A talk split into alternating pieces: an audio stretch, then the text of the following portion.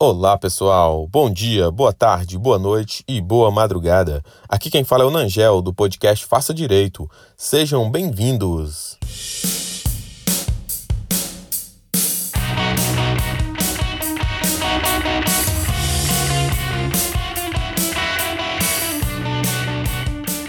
Hoje nós vamos falar sobre fontes do direito penal.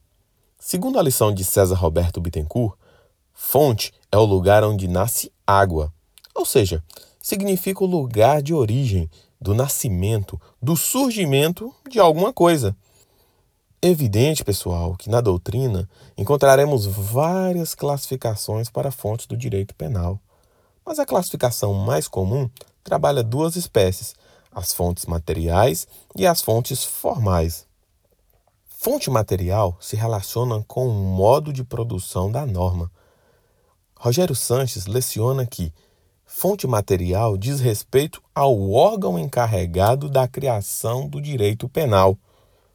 Nesse sentido, pessoal, não há dúvida de que o Estado é a fonte material do direito penal.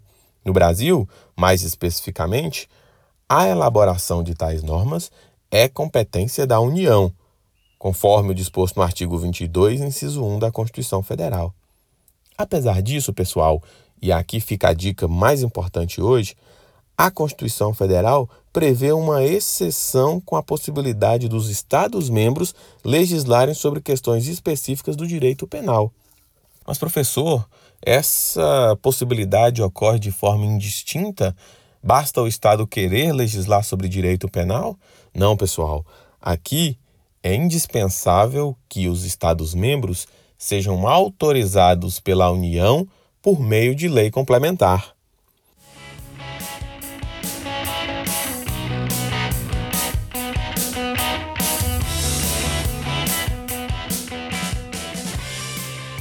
Em relação às fontes formais do direito penal, Tradicionalmente, a doutrina sempre apontou a lei como fonte formal imediata, enquanto que os costumes e os princípios gerais do direito eram tidos como fontes mediatas.